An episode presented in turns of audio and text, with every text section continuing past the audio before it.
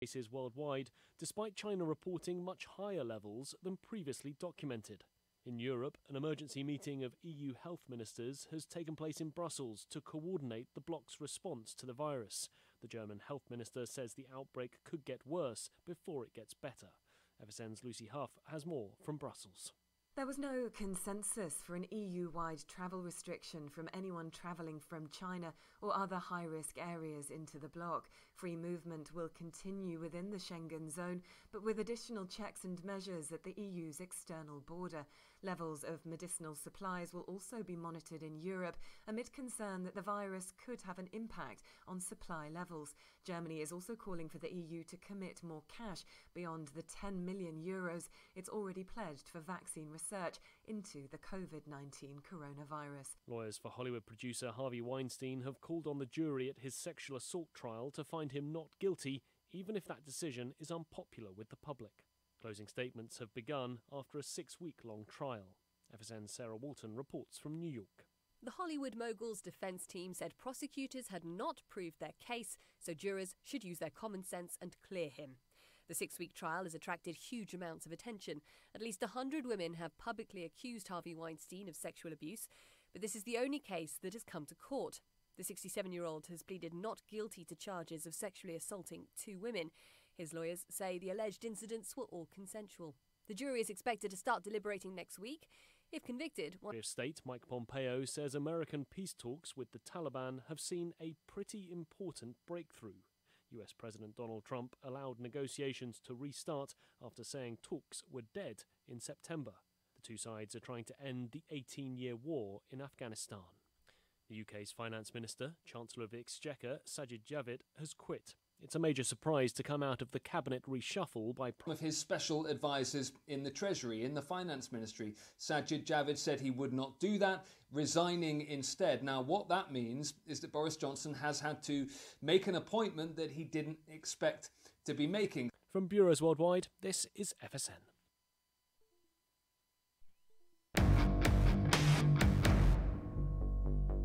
This is a test of the emergency podcast system.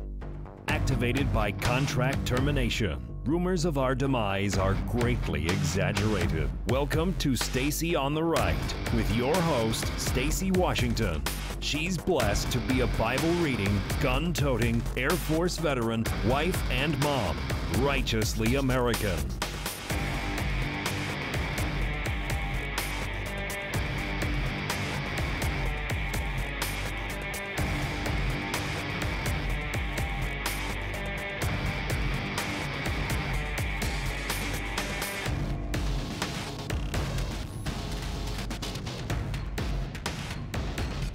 Welcome to the show, everybody. Thank you so much for being with us today.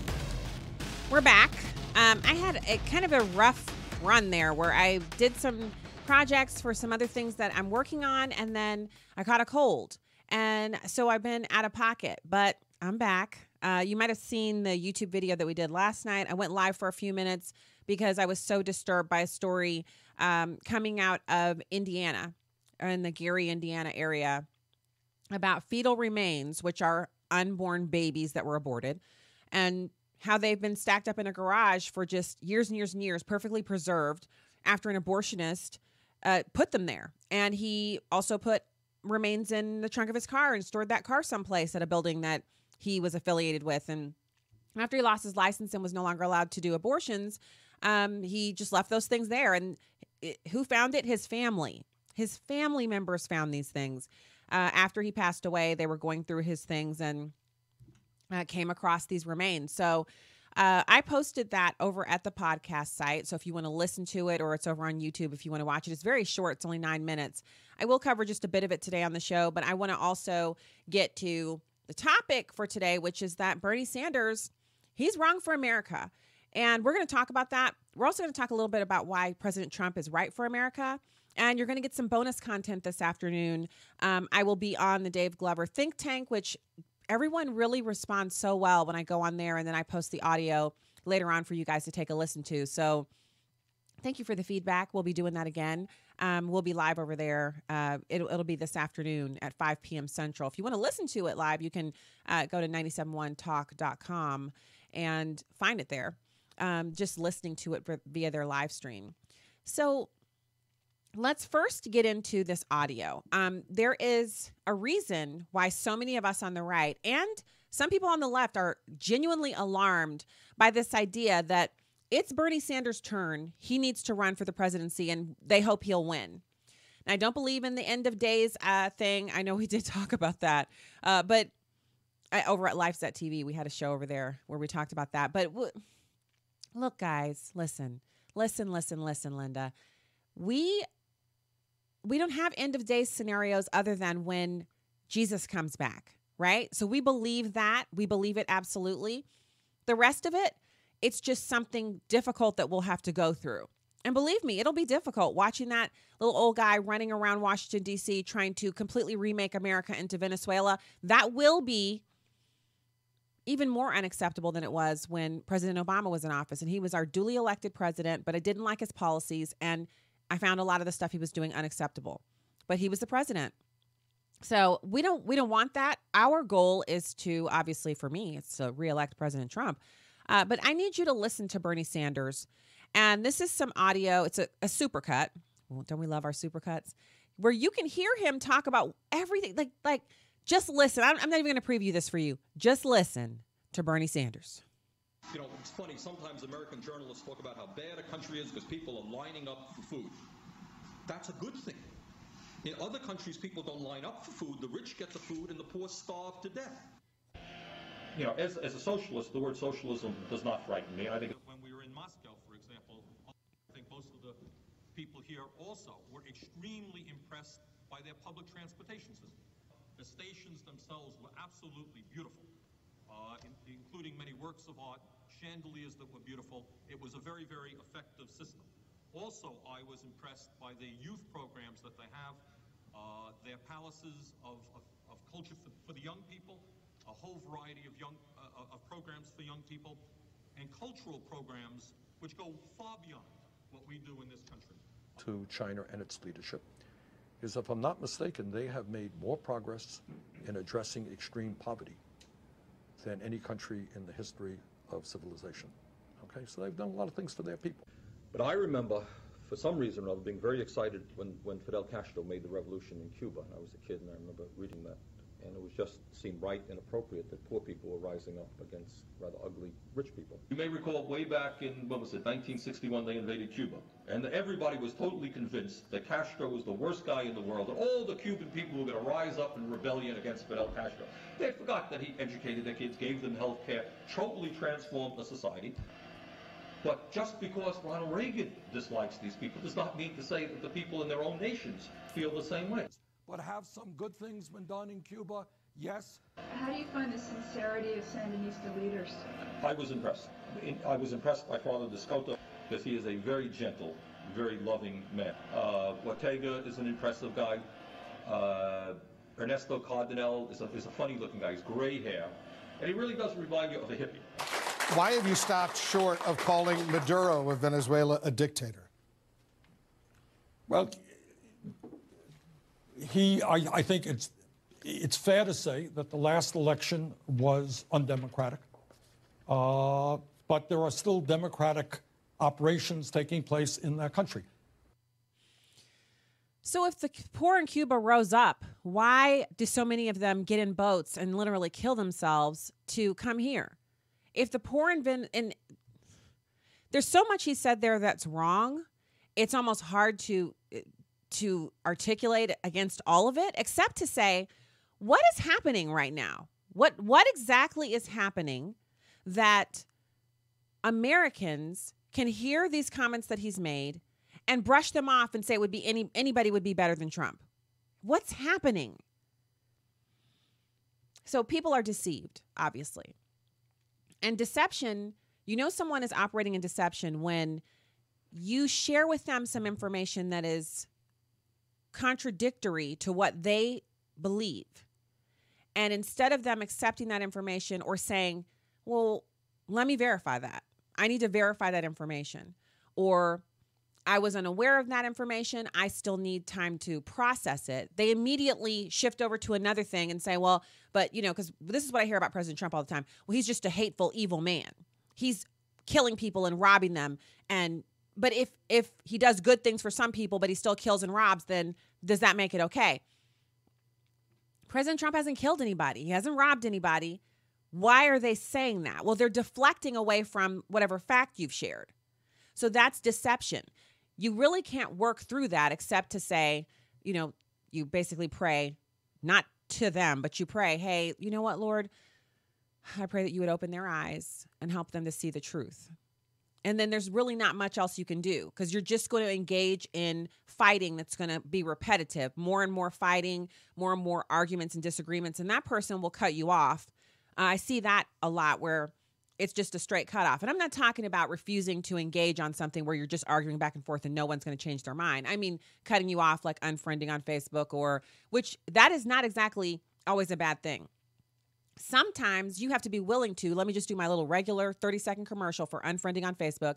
Sometimes unfriending on Facebook is the best thing you can do for someone because it takes away the means by which they can basically have a fight with you. Then if they want to have a discussion with you, they have to have it in person or by telephone. What that also does is it shows whether or not the person really wants to have that argument or if they're just interested in having catfights on Facebook. The third benefit is that if you aren't friends with them on Facebook, they actually have to reach out to you and treat you like a human being, a real person that exists in their life, instead of just stalking you on Facebook and looking at all your pictures and never talking to you. I actually believe in it. Like knowing people in real life, sometimes people you know in real life, you don't want to know them on Facebook because if you know them on Facebook and they can read everything about your life there, there's no reason for them to want to be friends with you.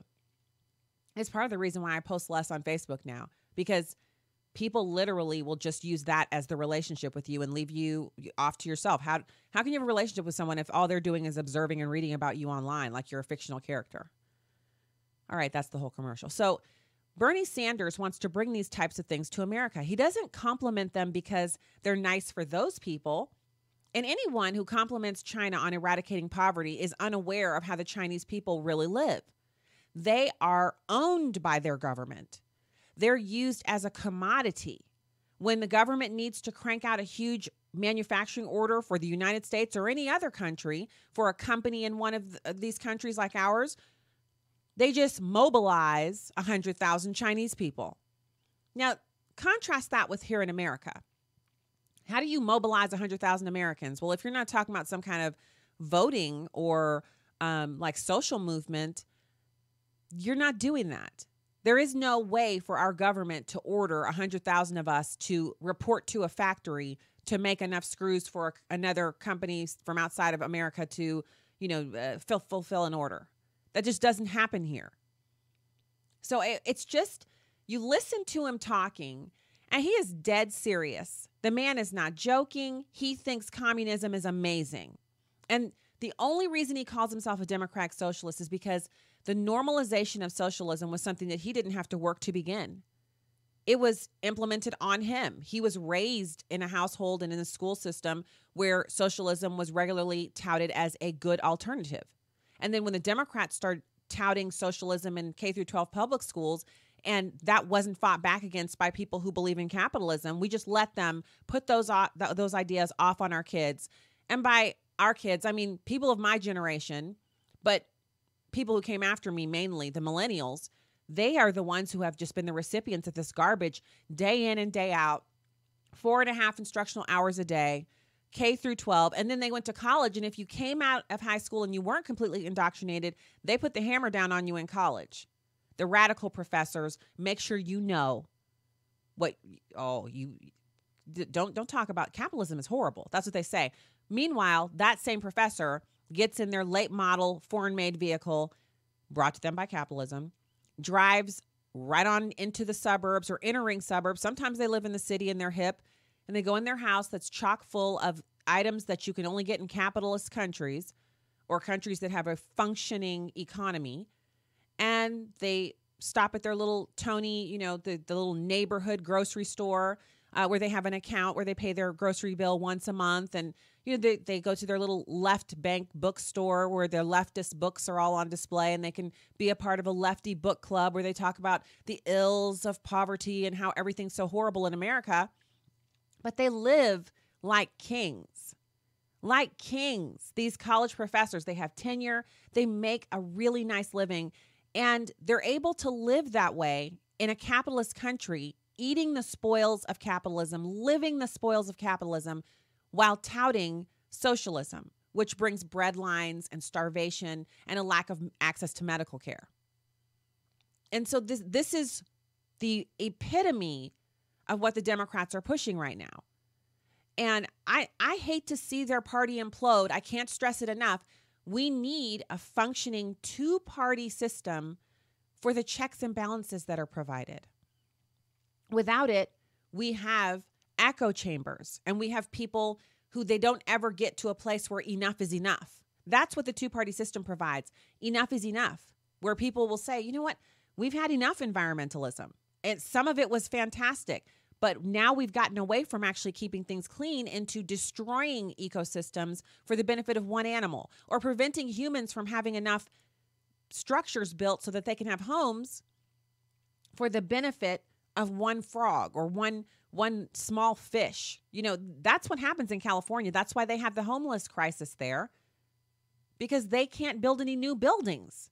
So they don't have any affordable housing. So if you fall on bad times, you can't rebound in California because there's no place for you to rebound to. You either have a house that's 3 bedrooms and 2.5 baths and, you know, $1.6 million, or you're living in a condo or an apartment for $750,000, or you're homeless. So Bernie Sanders doesn't mind those conditions. He's perfectly fine with those. He's also perfectly fine with owning 3 homes and being a millionaire now. He says, I sold a book that did pretty well. In other words, what's it to you? Well, you know what it is to you? If you see a millionaire, a multimillionaire advocating for socialism, where the means of production, the radio studios, everything you can see, the TV studios, the manufacturing plants, the grocery stores, every business would be owned by the government. Now, run that through your mental processes for a second and consider what that would look like. The government is run by there are some amazing people who work for our federal government. There are also a lot of bureaucrats, nameless, faceless individuals who obviously they have a beating heart and a soul and they are God's creation, but they don't know diddly about how you live in Tallahassee, Florida, or, you know, Tempe, New Mexico, or, you know, St. Louis, Missouri, or the suburbs. All of us have such unique experiences that to have a government bureaucrat telling us how we should run our business, which we already have that, really. We have so much regulation. And even with what President Trump has been able to do, slicing 2 to 3 regulations for every new one that's implemented, he's still under a mountain of regulations. There are so many, no one knows how many there are. No one even knows which ones contradict which other ones. They just take whichever ones apply to your circumstance and either punish you or withhold rewards from you based on whatever the bureaucrat wants to do. There's a regulation for every situation. What we have right now with Bernie Sanders constantly talking about how the wealthy are so horrible is he's talking about himself. When do we see a reporter say to Bernie Sanders, aren't you talking about yourself? How much money do you give to charity? Why don't you give all of your millions and the proceeds from that book and sell both the 2 extra houses? Just keep the house that you and your wife live in. Why don't you sell all of that and give the proceeds to the people? The same ones you're saying all the rest of us need to downgrade our lifestyles and give up what we have. Why don't you do it first? Set the example. How old will we be before someone asks him that question? And just as a sidebar, and I'm never one to advocate for anyone being hurt or harmed, but the fact is Bernie Sanders recently had a heart attack. And it makes you wonder why none of the media organizations are talking about the fact that he's had a heart attack and that he's 78 years old and that he might, like, can he pass the physical that they always give to the presidents after they win? They give him a physical. I mean, can he withstand the rigors of the presidency? They've said that so many times about President Trump, who is 73, so 5 years younger than Bernie Sanders, but Bernie Sanders gets a pass? He shouldn't be disqualified because he had a heart attack, obviously, but is it something that should be considered when you're, you know, this is a man who's signing up for a 4-year gig, 4 years after this year. So he'd be into his 80s. Can he withstand it? We don't want anybody to get hurt, but it is a valid question. Or I should say, it is a valid question. If you felt that way about President Trump, why do you not feel that way about Bernie Sanders, who's older and obviously in worse health?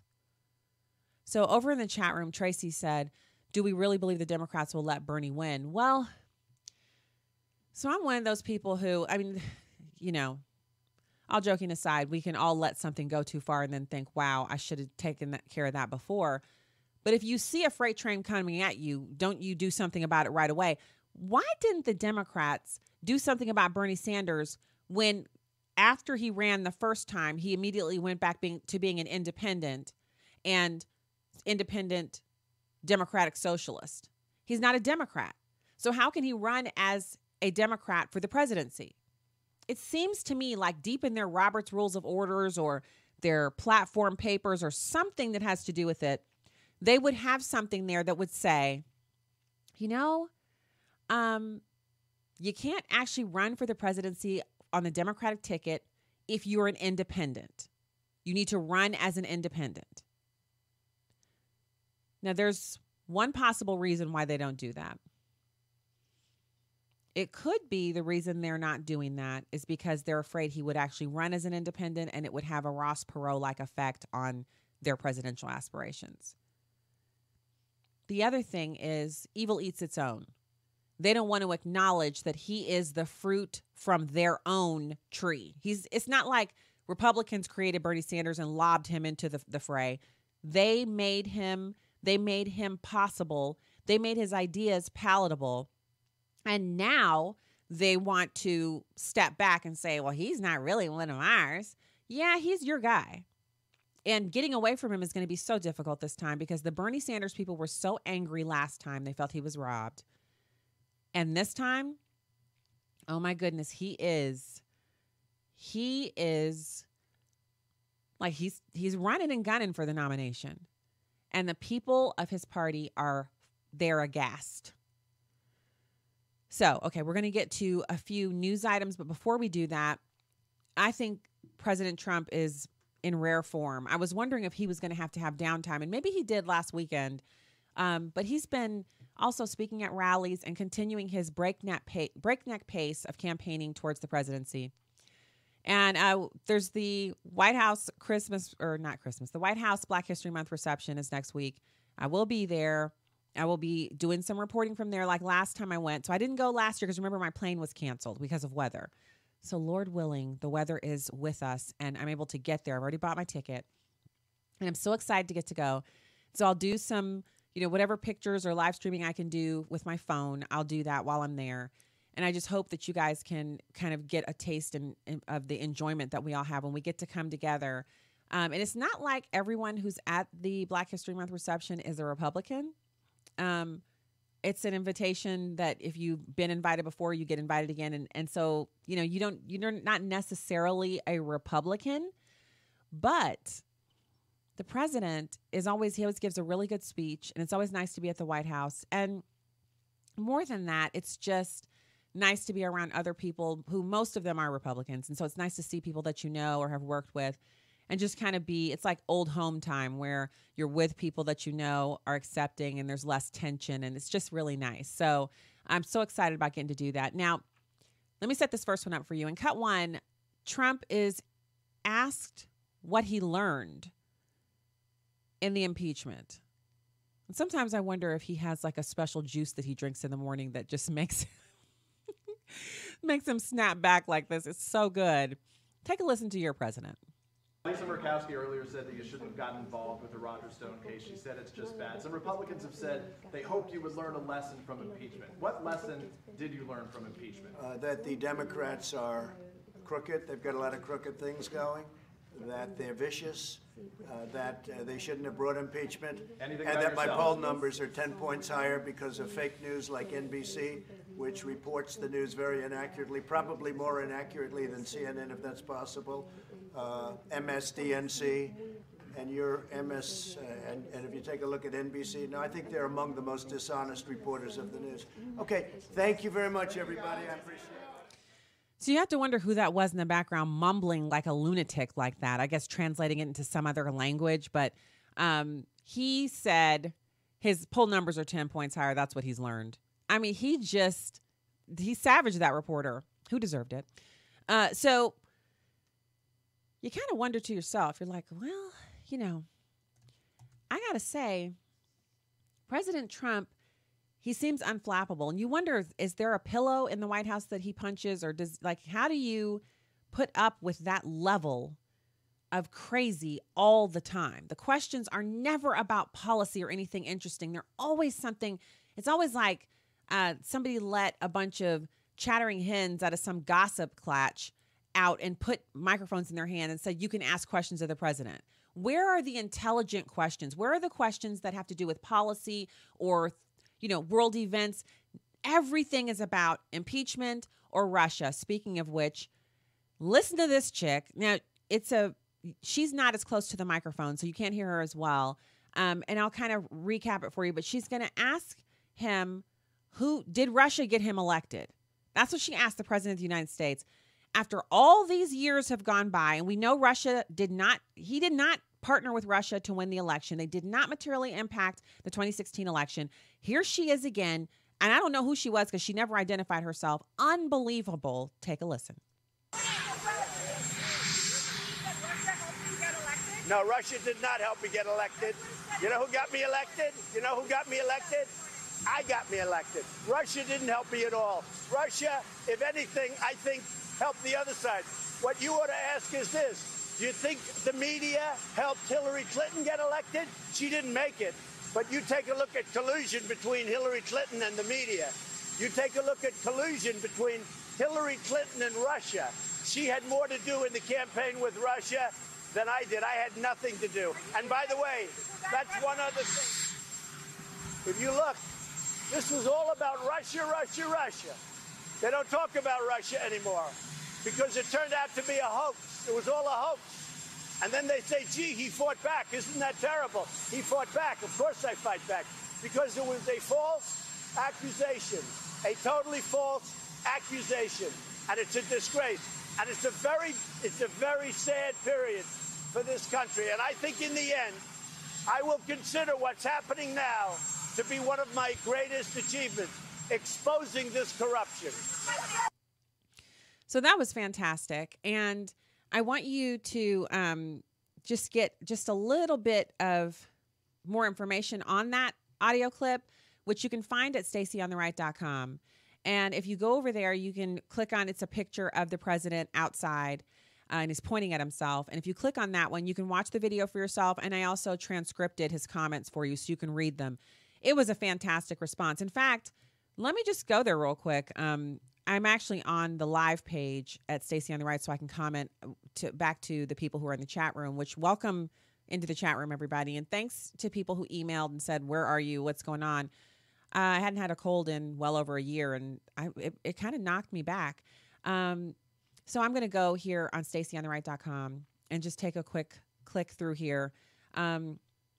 So the title of it is Trump, When All Is Said and Done, My Greatest Accomplishment as President.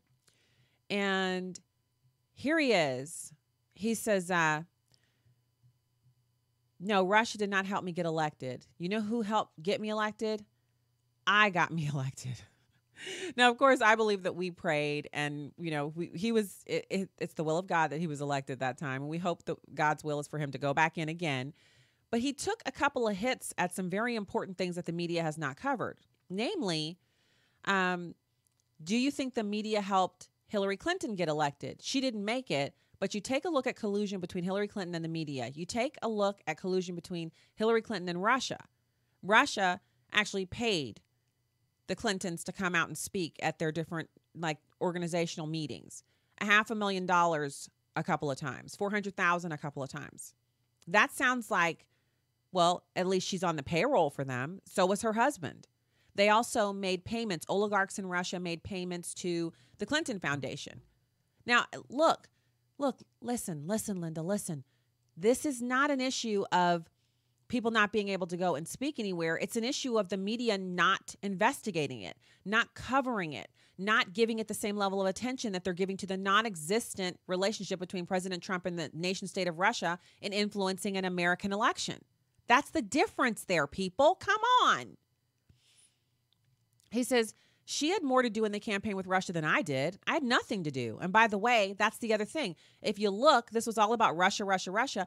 They don't talk about Russia anymore because it turned out to be a hoax. It was all a hoax. And then they say, gee, he fought back. Isn't that terrible? He fought back. He says, of course I fought back because it was a false accusation, a totally false accusation.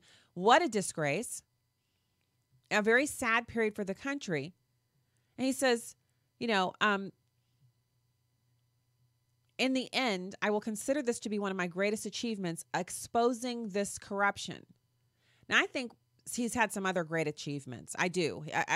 But this is like, this is level one, you know, kind of smackdown right here, where he schools this media person. She brings up Russia, and he could have deflected it. He could have said, you got to be kidding me. Are you out of your mind? I mean, he has smacked back like that before.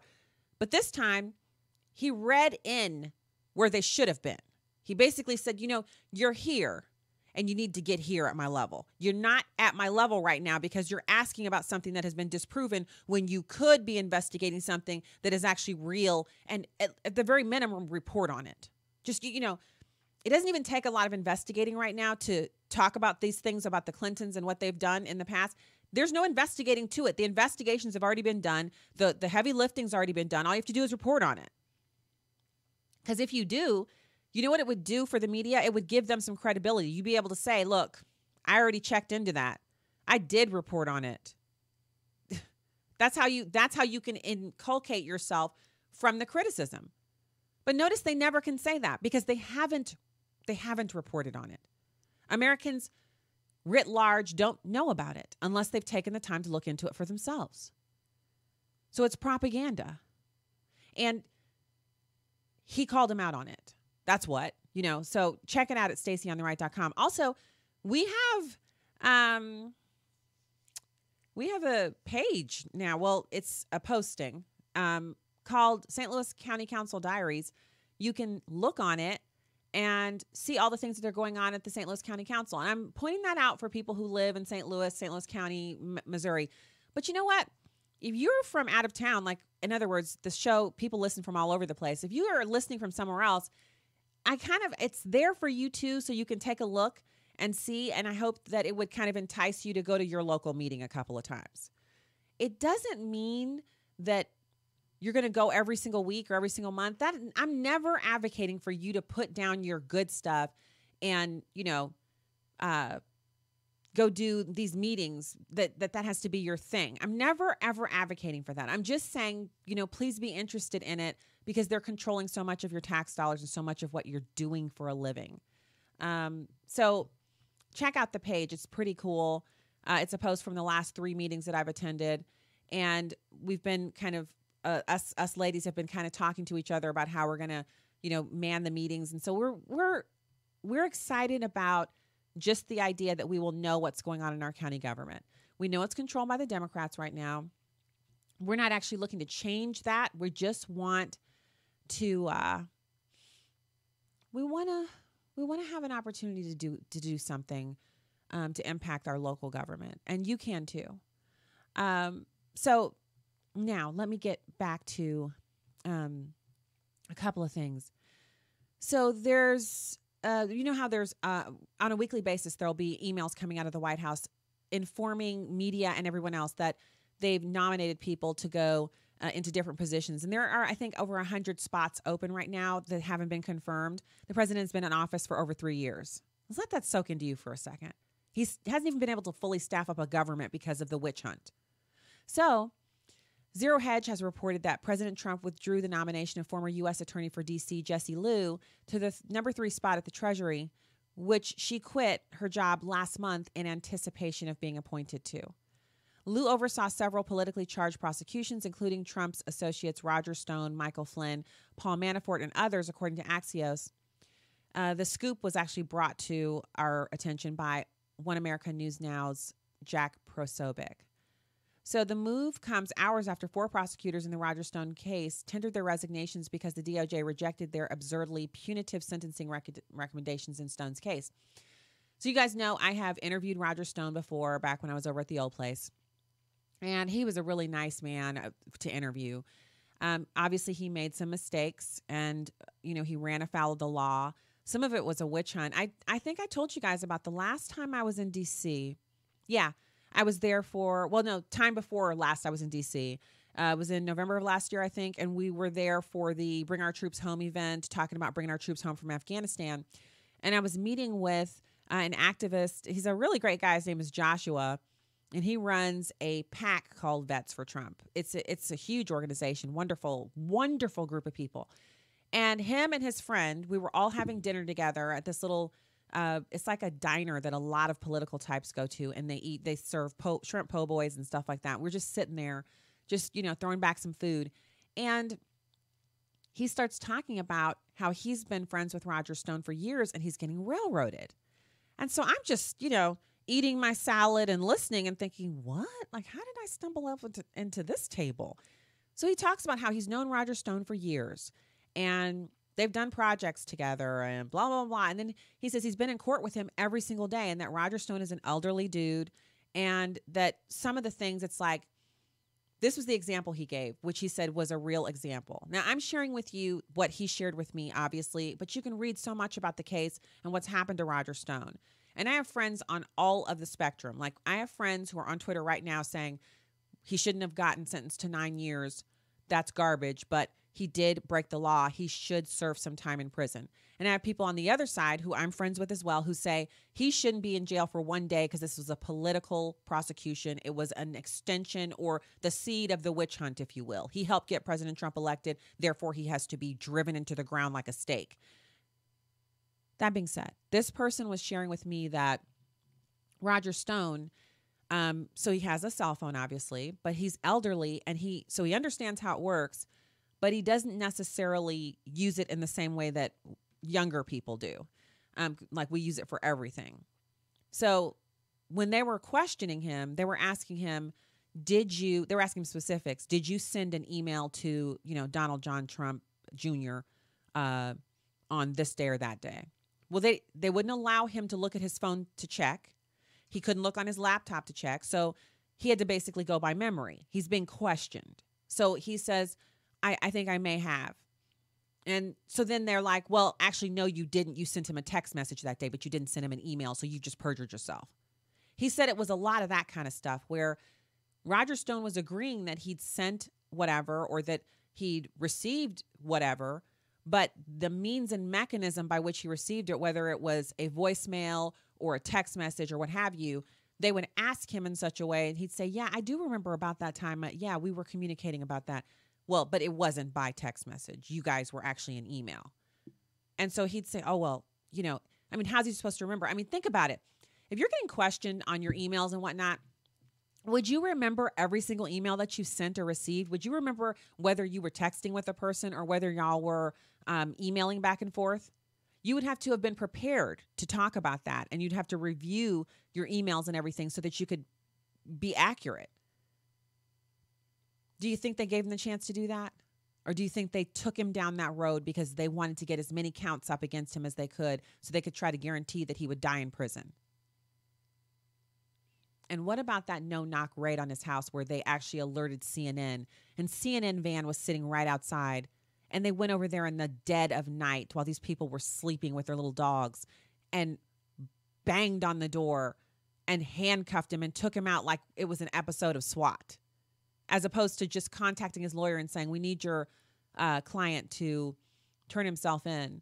You know, that's how they do with people who are elderly and are public figures. They just say, would your client like to be, you know, turn themselves in tomorrow, or we'll be by there, you know, they turn themselves in this afternoon, or we'll be by there tonight. Your choice. They say they thought he was a flight risk. This man wears household slippers as shoes. You know, they could have said, bring your client's passport and his wife's passport in here, and then we'll determine when we want him to come in for questioning. They could have done that. I mean, It's not just on TV that you see stuff like that. So it just is so upsetting that he's being treated that way. And the reason why I say that, I think there's injustice in America, obviously. No justice system is perfect. But it's a shame to see him treated that way. He's elderly, and they're not treating any of the Clintons that way. Do you notice how when they had to question Hillary Clinton, they didn't go do a no-knock raid? No, they sent FBI agents over after they'd made an appointment with one of Hillary Clinton's staffers. And they went to her house. They didn't put her under oath. They didn't tape record it. And they just talked to her. No hardline questioning. She deleted 33,000 emails. The woman was bleach bidding their phones and banging their phones with hammers to try to destroy evidence, and they just nicely chatted with her for a few minutes. Now, admittedly, she was the Secretary of State. She was the First Lady of the United States when Bill Clinton was president, and she was a presidential frontrunner. Like, she'd run. Obviously, this is a very powerful individual, but she shouldn't be above the law. But it's the difference between how they treat Republicans and how they treat Democrats, okay? That's what that is. And anybody who says different is lying. So back to this Liu story. She was actually confirmed in September of 2017 to oversee the D.C. U.S. Attorney's Office and was expected to stay through her nomination. Instead, she was unexpectedly informed last month that she would be replaced by Attorney General Bill Barr's close advisor, Timothy Shea, which adds that her withdrawn nomination to the Treasury Department's Undersecretary for Terrorism and Financial Crimes was the president's call, according to a former administration official who's familiar with the situation. So she's not working anywhere now. And, you can take from that whatever you will. I understand the feelings. I really do. I mean, come on, people. There's nothing worse than one day you're working and your job is secure and everything looks awesome, and the next day you're out on your tuchus. There's nothing worse than that. And then later, you get to hear all the rumors and everything about, why it happened. And none of it's true, but you get to understand that lots of people, that's what they think. And no one's correcting them.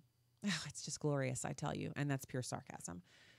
All right, so we have been missing, but we're back. And I just want to say thanks. Awesome, awesome, awesome to be back on the air and to have you guys here in the chat room and to be doing so much fun stuff. And right now, we're going to be signing off. I will be with you in the afternoon tomorrow. We'll have a show. We'll be talking about some stuff. And I just want to say God bless. And I know it's been a while since I've done an encouragement. And I found this. And I just thought it was so good. It's by Elizabeth Elliott, Keep a Quiet Heart. She first shares scripture, Psalm 28:8, "The Lord is their strength, and he is the saving refuge of his anointed." Once we give ourselves up to God, shall we attempt to get hold of what can never belong to us, which is tomorrow? Our lives are his, our times are in his hand. He is Lord over what will happen, never mind what may happen. When we prayed, "Thy will be done," did we suppose he did not hear us?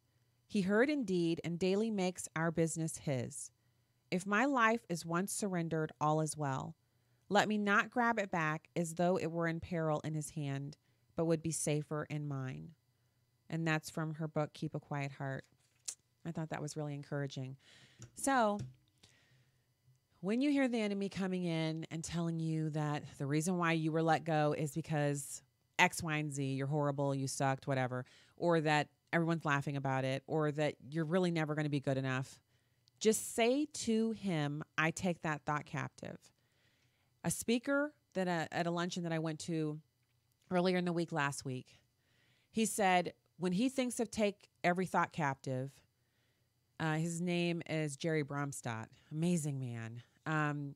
He thinks of the tie hold, which is where a warrior takes an opponent by the back of the neck and they put the spear up to the front of their neck. And he says that's what he thinks of when he thinks of taking the enemy captive, taking those thoughts captive. And you don't take the enemy captive with the spear to their neck and leave them there or let them eat lunch with you in the canteen. You take them to your commander. And so we take the thoughts that the enemy slings at us captive, and we take that captive to our commander, which is our Father in heaven, and we turn that thought from the enemy over to the commander for him to deal with. So this isn't about us dealing with these nasty thoughts and feelings and these accusations which come from the enemy. It's us saying, God's got that. God's going to take care of this. I'm leaving it with him so I can keep on doing what I need to do. And if you have to say, I take that thought captive 100 times, so be it. Take every single one captive so that you leave behind those things that are true and right and wonderful and good, that glorify God and edify you so that you can go on and do the things that you have to do. And if you do that, you're going to have a much better day and a much better afternoon and better evening. So fantastic to be with you today.